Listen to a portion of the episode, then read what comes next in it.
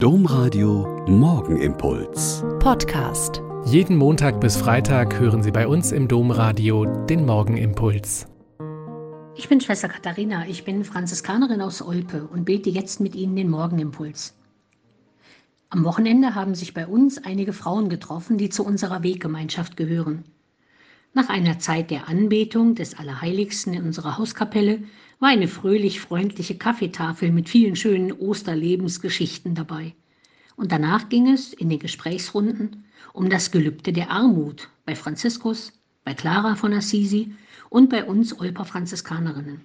Texte lesen, Ordensregeln vergleichen und sie in Bezug setzen zu ihrem eigenen alltäglichen Leben ist immer spannend, weil das nochmal erdet und man nicht in frommen Höhenflügen abdriften kann. So war einer Frau klar, dass sie ein Auto schon als Luxus sieht, dass sie es aber braucht, um die täglichen Wege hier im ländlichen Raum erledigen zu können. Dass sie die Heizung braucht, weil sie immer so friert und auch im Sommer nicht mit Pullis und Pullovern auskommt. Einer anderen Teilnehmerin wird klar, dass sie Menschen und Kontakte braucht, weil sie allein lebt und ohne Kontakte vertrocknen würde. Und eine weitere Frau, deren Mann gerade gestorben ist, braucht die anderen Familienmitglieder, mit denen sie immer neu Erinnerungen austauschen und auffrischen kann.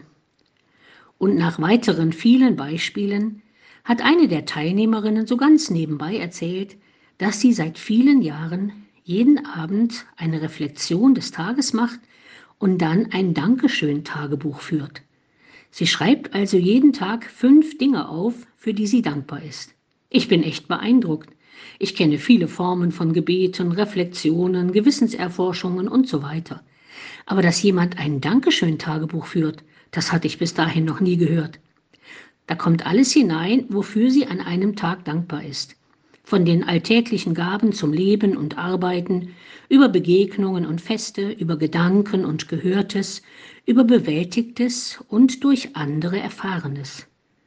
Und sie erzählt ganz bescheiden und leicht, dass sie das Buch immer mal zwischendurch in die Hand nimmt und liest und am Ende immer Gott dankt für diese lange Litanei von Gutem und Schönem, das dann schon wieder zum Danken führt.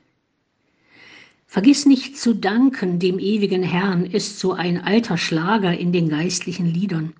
Aber für diese Frau ist es zu einem täglichen Erleben geworden, weil sie es gar nicht mehr anders kann und ihr Dankeschön-Tagebuch genau das zeigt.